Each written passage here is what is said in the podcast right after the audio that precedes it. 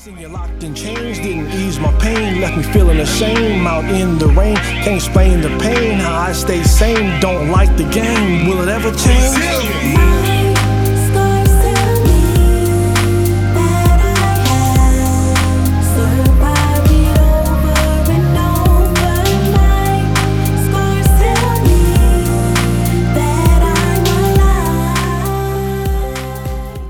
Greetings, everyone, and welcome to Resilient Stories podcast, where we share the grit and the glory behind the stories of amazing people like you who have bounced back from failure and adversity to go on to live their best life on purpose.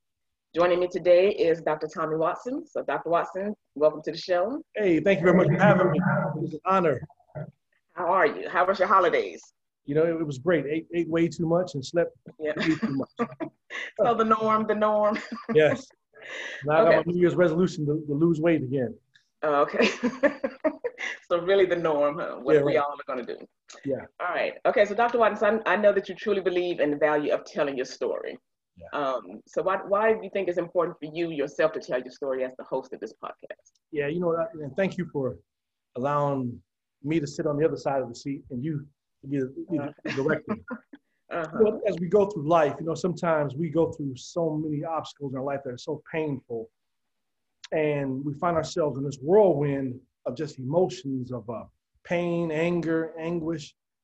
As we go through life and we start living out other people's dreams, we don't really know how our stories connect to our past and our own healing, what have you. Right. And it took me getting to a place where I was actually very embarrassed about my story and began telling my story, where I began to heal. And then a healing process also one. I said, I need to do more to help other people who are going through the same thing. So that's my goal, my purpose, my mission with the work that I'm doing here is, you know, to one, continue to heal, but also help others and let them know that their stories have meaning and will be very helpful for other people to hear as well. Okay. Mm-hmm. So yes, I know that the purpose of the podcast and the things that your guests will talk about is how they bounce back from failures and adversity and how they're now living their best life. So let's talk about yours. So what was the biggest obstacle you've had to overcome in your life or career? Yeah, you know, the opening song to the podcast says, seeing you locked in chains didn't ease my pain, left me feeling ashamed out in the rain. Can't explain the pain, how I stayed sane. Don't like the game. Will it ever change? You know, those lyrics came from seeing my mom in prison in third grade. Seeing her locked in chains didn't ease my pain. It left me feeling ashamed in school with the other kids because I didn't have mom there to explain or even come to support me in anything. Right. And then I just couldn't express the pain. Don't know how I stayed sane. And they definitely did not like the game. And I was just wanting to spend a lot of my time wondering, would it ever change? You know, that moment kind of propelled and really impacted me a lot. When I was a senior in high school, I found myself homeless. My mom and dad were heroin addicts and shoplifters who were arrested 121 times by the time I finished high school. And I remember my senior year of high school, when she had just gotten out of prison and ended up going back to prison because she couldn't find a job and she was selling drugs to take care of us. I remember just being really devastated and having my mom leave at that most critical moment of your life. Think about your senior year of high school when you have all these aspirations and things that people are telling you about. You have all these fears. And my mom goes back to prison in that moment. It was very scary. Yeah. So how did you cope with that? You know what? I relied a lot on my best friend. My best friend at the time, he and I were very close. Her name was LeJeune Vivens. Shared with him. John. LeJeune Vivens. Yeah. Yeah. So shout out to John. Oh, LeJeune. Shout out to LeJeune. Okay. Boogie's his name. Boogie. Okay. Boogie. All right. Boogie. So you know, just relying a lot on just sharing with him, and then I relied a lot on sports. You know, my dreams of going on to play sports someday at a higher level. Right. Kept me really motivated at that time. Yeah. Okay. So then, so what actual steps did you take to process through this? You know what? Now that I look back, probably the biggest steps I took was probably one of the most important ones was I kept going to school. Mm-hmm. I didn't find a reason to drop out. I didn't find a reason to avoid school.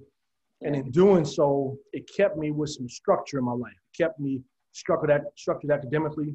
Mm-hmm. It kept me structured when it came to sports. So I didn't have a lot of time to get caught up in a bunch of riffraff that I could have gotten caught up in and had I really sat and thought about the chaos that I was in at the time. So not doing nothing, or doing something kept me from honing my mind in on all the chaos. I think sometimes when people get to a place where we give up and we stop moving, what you find yourself doing is spending a lot of time now thinking about the chaos that you're in. Right. And it becomes a kind of a self-fulfilling prophecy. So I didn't have time to think about the chaos because my head was down grinding academically and athletically.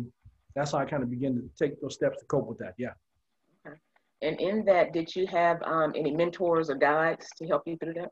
You know, I did. They didn't necessarily know my story at the time. They just knew that I came from a tough background. So I had a football coach and a teacher at Mullen High School in Denver, Colorado, who just really kept encouraging me to make sure that I, you know, was going to do academically so that I can get onto a college campus and go on and get a degree and better my life. Because again, they knew that I was coming from tough circumstances. They didn't know all the magnitude of what I was dealing with, but they just kept me encouraged, you know, just keep saying education, kept telling me that education was the way out.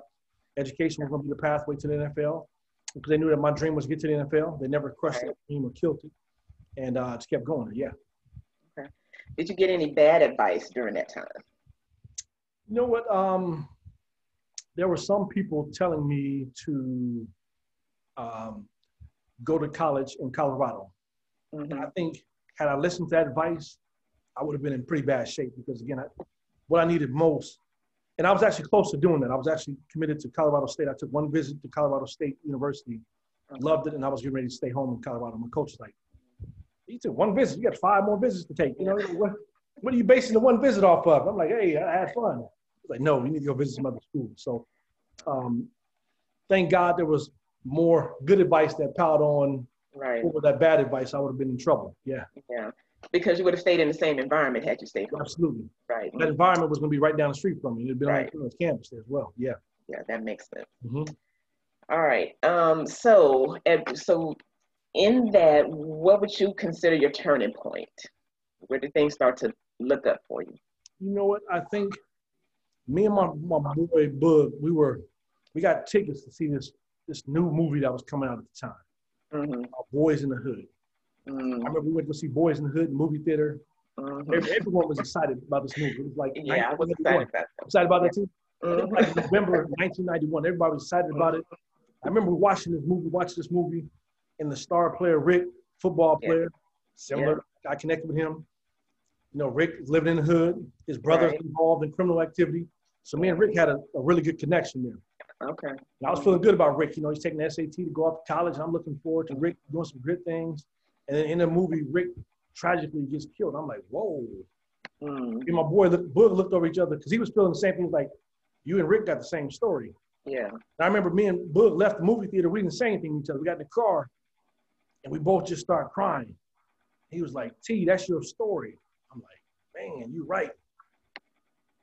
And we just cried for a minute, and we stood together and said, don't tell everybody we've been crying about this, man. But it was very much understood at that moment in time that I didn't want the tragedy of Rick's life to be my tragedy. And I said I had to do everything I had to do to stay away from a lot of those moving pieces. Because again, at the time, my brothers were both involved in gangs heavily.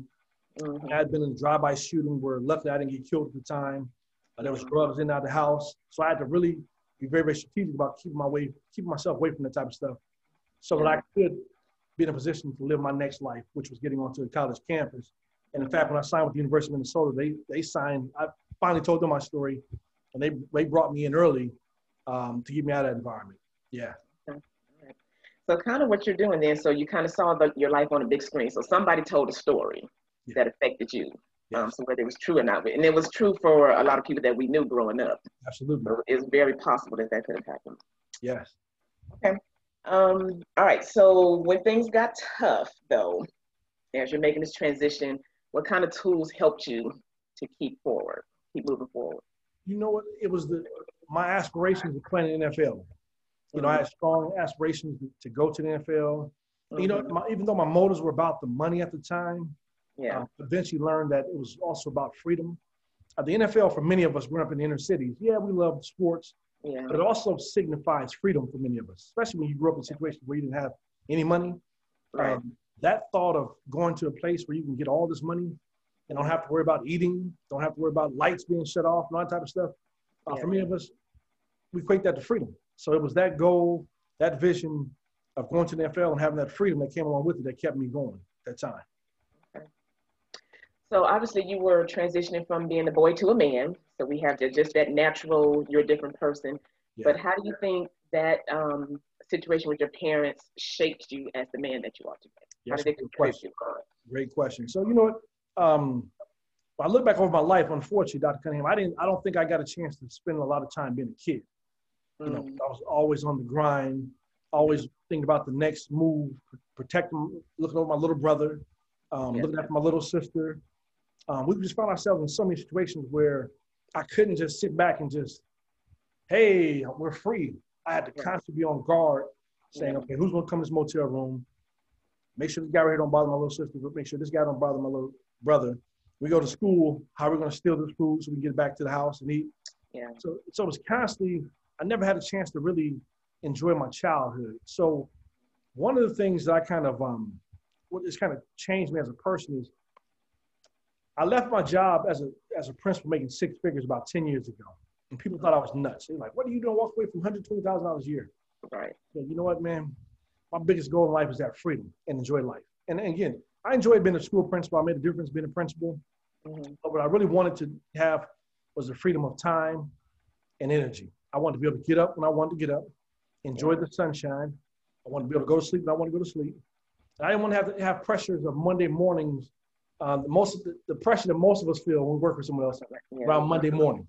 Yeah. The anxiety comes in, you know, all this other stuff that comes in. I didn't want that. Even at the age of 36, I said, you know, I recognized, I said, you know, I want freedom. If that freedom means me only making $5,000 to $10,000 a year living in a trailer, I'm good. But I'll be in control of my life. If you smile at me like, no, I could have done it. Well, I understand what you're trying to say. That was my mindset, literally. I was like, hey, if I got to go live in the trailer, man, but I can get up whenever I want to. Yeah, you could. Like, no, I can't do that. All right. Yeah. Okay, so now here we are today, fast forward. So you are a doctor. You have a plethora of businesses. So what would you do differently if you could do anything differently? Well, that's a great question. You know, I look back. I think one of the mistakes I made was only telling Bub my story. So there were a lot of other folks who probably could have opened up doors to help me out a lot more. Yeah. At that time, I probably would have been a lot more transparent with the folks in my high school, letting them know what was going on at home. But again, I was going to predominantly white high school, very affluent school. At the time, I didn't necessarily feel that I had a connection with them like that to open up. But at the same time, I didn't extend myself to see if there was a connection there. But there was definitely a connection there that I've learned over the years. But if I look back, I would definitely, and then I would also spend more time thanking the folks like my grandmother, my aunt. I'm saying thank you because there were a lot of folks who were really sacrificing, opening doors, making moves for me. My uncle, Bingo, I would have really tried to really say, hey, thank you, thank you. Mine was really, she was providing with meals that she could. She was giving me encouragement. She was praying over me. You know, she was praying for me from distance. But even my grandmother sacrificed a lot for me and my siblings to be taken in out of foster homes. I would have really told those folks thank you and opened up myself a lot more to the folks around me who could have provided more leadership and guidance for me. Yeah. When you say you could have been more transparent with your peers, is that more so to have helped you, or maybe you think there's somebody that you could have helped too by saying, hey, I'm going through this at the same time? You know, I think selfishly would have been to help me first, but there would probably been some other things that could help them as well, because there were a lot of kids from my neighborhood who came out to my high school because they witnessed me and Bug go out there. You know, so we opened up the door for a lot more kids. And the struggles that I was having at home may have been a little bit severe, but they had struggles too, though. Right. So they would have been able to see some of those things I was going through, and we could have probably created a bond and kind of went through it together. But at the same time, I think sometimes when you're going through stuff like that, though, it's tough to kind of open up and share. You know, sometimes you're just like, hey, I got to get myself through it first. And then once I get on the other side, I'll turn around and help you out. But if I spend too much time talking about it, I'm going to go crazy right now. You know, I need to just get through this thing, you know? Right. Yeah. Okay. All right. So that's a great segue into the final question. So what advice would you give someone who's currently enduring the same challenge that you experienced? Yeah, another great question there. So the hook to the song says, my scars tell me that I'm still alive. My scars tell me that I survived. I think it's very important for each of us to remember that we've all been through some type of tough time in life.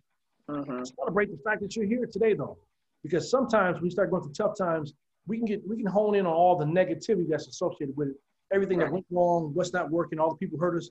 But then we got to recognize that there were a lot of good people that may have been out there. Just a handful of folks. There were some good moments, and you're still here. So our stars sometimes aren't necessarily a reflection that how bad our life has been. Sometimes those scars are a reminder of the strength you have, the resiliency that you have, the courage that you have, the perseverance that you have to make it through those things, and that you're alive. Let's celebrate, you know? Let's celebrate the fact that you're still alive. And for many folks who are leaving out of 2020, 2020 has been a tough year for many folks. But if you're sitting here today as a listener, listening to this podcast, you got some things to be very much be thankful for 2020. Yes, I lost my sister, I lost my father in 2020, but I'm still standing here to make a difference in 2021.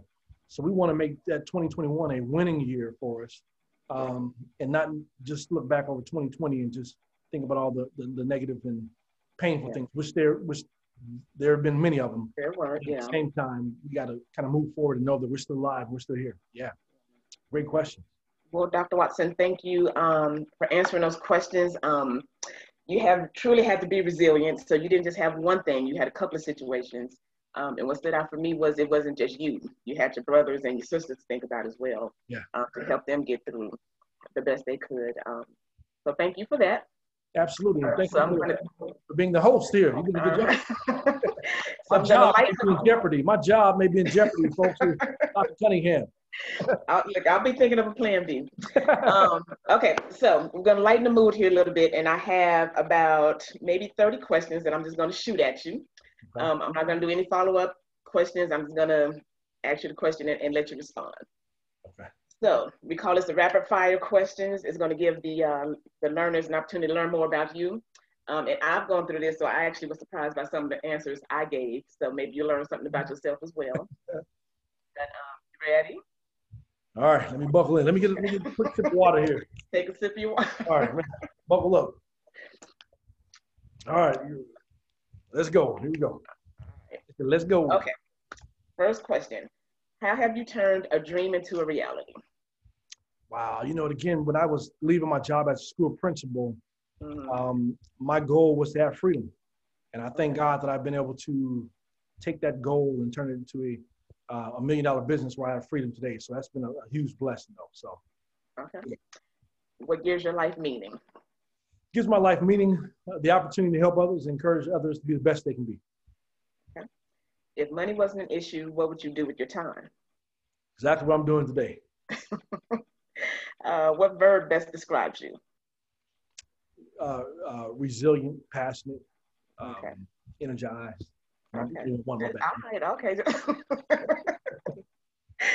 Okay. What problem do you want to solve? You know, I have a huge heart for kids because, you know, there's one thing to grow up in poverty. It's another thing to grow up homeless. You know, I tell people, you know, when I was with my friends in middle school, many of them lived in the projects. The school bus went and picked up many of them. The projects took them to school. They got food and everything else. And there was no stigma that related to them because they were all coming from projects. Well, me and my brother, we were walking to school from the motel room from another city. No one had our phone number. No one knew our address. We weren't eating at the motel room. There was 9 of us in one room. We weren't getting any type of government assistance, anything like that. So I have a huge heart and a huge heart for those kids who are dealing with homelessness. And that's an area that I really want to impact as I go forward. A lot I want to say about that, but I'll keep going. What was your favorite thing to do as a kid? Daydream. Just daydream. Just think about, you know, I used to read a lot of those little kid books where the kid looked happy under the apple tree, and I was like, I want to be that kid one day. I know what it was going to take to get there, but I want an apple to fall from the tree and hit me in the head, and I just smile. I want to experience that one day. Not a smile. Okay. Why are you doing what you're currently doing? You know, again, I think my mission in life is to help others be the best they can be in all that they do. And that's my goal. That's my dream, and that's what I'm setting out for. Okay. What do you wish you had more time to do? Oh, that's a good question. Well, I wish I had more time to do travel. I like traveling. Mm-hmm. Yes. What did your 15-year-old self imagine you'd be doing right now? Finished up my NFL dream, living in a big mansion, and on a world tour with P. Diddy and Puffy and all those other folks, just rocking it out. You're the athlete in the video. Right.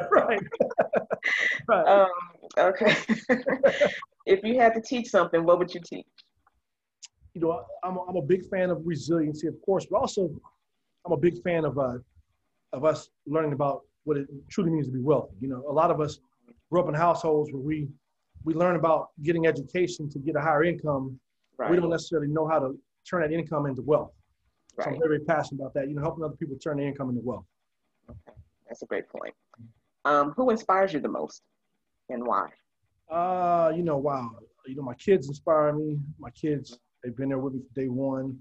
My grandmother, my aunt Mildred, my uncle Bingo, keep me going. Because these are folks who always been with me when I was down and out, you know. So great folks in my life, yeah. Okay. What's something about yourself or your life that might surprise us?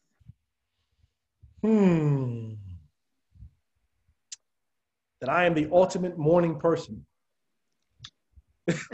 Dr. Cunningham, she's part of my team. She gets emails from me. Who's gonna be surprised? There's some people who say they're morning people, but I am the ultimate morning person. No, 3:30 in the morning on 10, on 15. Mm-hmm. Yeah. Mm-hmm. And that's not an exaggeration. Okay, what's on your bucket list for 2021? Wow, I'm doing a podcast that I'm starting called Resilient Stories. You know, we're doing this. And I want to be able to get more and more stories of those resilient people out there and have it grow and really touch lives of millions around the world. That's my goal. Okay. What's something you'll spend time doing no matter what? Sleeping. Okay. Love to take naps. What would you like your grandchildren to say about you? That he was an overcomer. He set the tone, and he changed the trajectory of what it meant to be a Watson. Okay. All right. If you were a superhero, what would your power be and why? Wow. You know, I was always a big fan of He-Man. I like He-Man. Okay.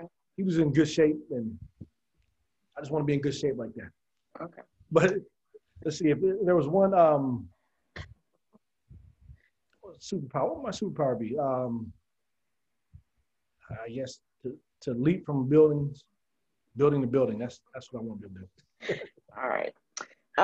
If I were to walk around your home, what clues would tell me what you love?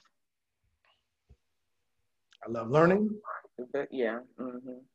And then I love getting my naps in. Okay. And peace and quiet as well. Mm-hmm. So when kids come to my home, I always tell me, don't, it's not a kid-friendly house. Don't run around here. Don't tear everything. So I would have been one of the kids. I'd be one of the kids who came to this house. They'd be telling me to leave. Yeah. So my little brother, we cause a lot of chaos in people's homes. They'd be telling us, jump around, you're on the rails, get off the rail, and leave the picture alone, get off the couch. So I wouldn't have been a welcome kid in my house. Okay. What would you go back to school for? You know what? I'm pretty fascinated by a lot of real estate developers. You know, I love seeing places that were full of trees and nothing there. Well, there was something there, the life of the trees, but to see the ingenuity that kind of comes in place when people build different things. So maybe something with engineering or development, construction development, something like that. Okay. What sparks your creativity? What sparks my creativity? Stories. I love hearing stories for people who are overcomers. So I surround myself with stories, quotes, people who are overcomers. Those are the things that spark me, get me pumped up, excited.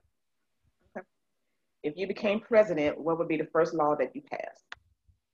I would make sure that each and every kid in our society who's in the school system, who's faced with homelessness, has all the supports they need to go on to not only finish K through 12 education, but also grant them free monies where they can at least finish and fulfill a 4-year college degree.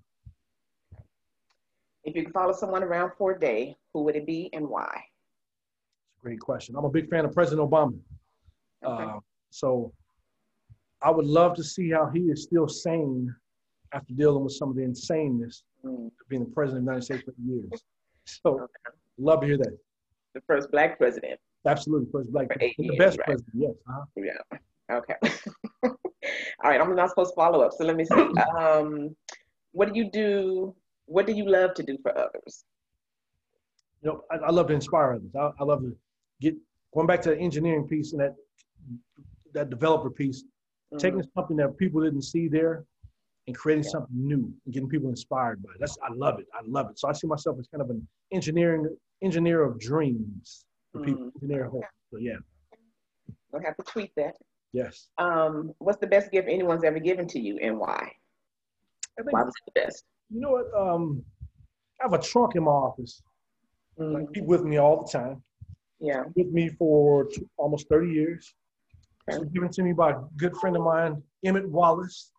Okay. When I was in high school, he knew I was going through some tough times. And I keep this trunk with me everywhere I go. But the intangible will probably be just the gift of hope, you know, knowing how to keep myself hopeful, motivated, believing in myself, faithful, feeling, all those great things. Yeah. Yeah. What's the best compliment you ever received? That you inspired me. Okay. Don't get too much better than that. What industry, company, or organization would you leave your current job for? I wouldn't mind being the CEO of Amazon. Okay. It's a bad job right now, huh? In its current state or at the startup phase? At the current state, yes. I'm going to leave. Go back there at the beginning now. Okay. All right. What's one thing you've never been afraid to do? Be myself. I tell people a lot growing up as a kid, I wouldn't necessarily say that I was a leader. I wouldn't necessarily say I was a follower. I was a kid who really tuned into what my heart felt, and I did it, And a lot of times I was rocking solo. Right. I was rocking with me and my little brother. My little brother was coming along because he didn't have a choice, but right. I didn't really give it to a lot of the pressures around me to do what other kids were doing, though. Okay. What moment from your childhood are you most proud of? Wow. In 8th grade, I was living in a motel room with 9 people. I was literally walking 10 miles to stay involved in basketball from the motel room to the basketball court every day, no parental support, not eating breakfast, So staying involved in sports when everything around me was telling me not to stay involved in sports, and including my family was telling me I was a fool for, dreaming about NFL and all this stuff, Yeah. So at a time when, things were falling apart, I stayed involved in sports, yeah. Okay. What does success look like for you? I think for me, success is about freedom. It's not about a monetary figure. It's really about the freedom of choice, the freedom of time, the freedom of thought, just being free to be who God's put you on this earth to be, because oftentimes many of us will chase money, and we will become who someone else told us to be. We don't we're not necessarily happy or living our best lives. Right. Okay. What would the people who know you best say that your purpose in life is? To continue to inspire others, to be more, dream more, and to see more. What are you most grateful for? I am most grateful for family, life, and opportunity. Every day we blow it. So it's great to be able to come back and say, hey, what? Today's a new day. Let me try to get this thing right. Because 2021, my initial goals last year were health, eat right, do better. My goals this year, health, eat right, do better. I'm going to do better this year. Okay. Reboot. All right. What are the biggest lessons you've learned in life? Wow. The power of just being able to hope in the midst of chaos is very, very powerful. I think sometimes we go through situations where we can become overwhelmed by a lot of the negativity that goes on. The power of the mind is so powerful. That's probably one of the biggest lessons I learned. You can take a man and put him in jail. That man or a woman their mind can take them to a place where they never will be incarcerated ever. Right. Yeah. Because their minds are able to go to a place where they're not physically where they may be at that moment. So our minds, the power of the mind is very, very critical. I think we have to be able to utilize that with our current circumstances and allow us to dream about what's to come. Yeah. Okay. If you could trade jobs with someone you know, who would it be? Trade jobs with someone I know, who would it be?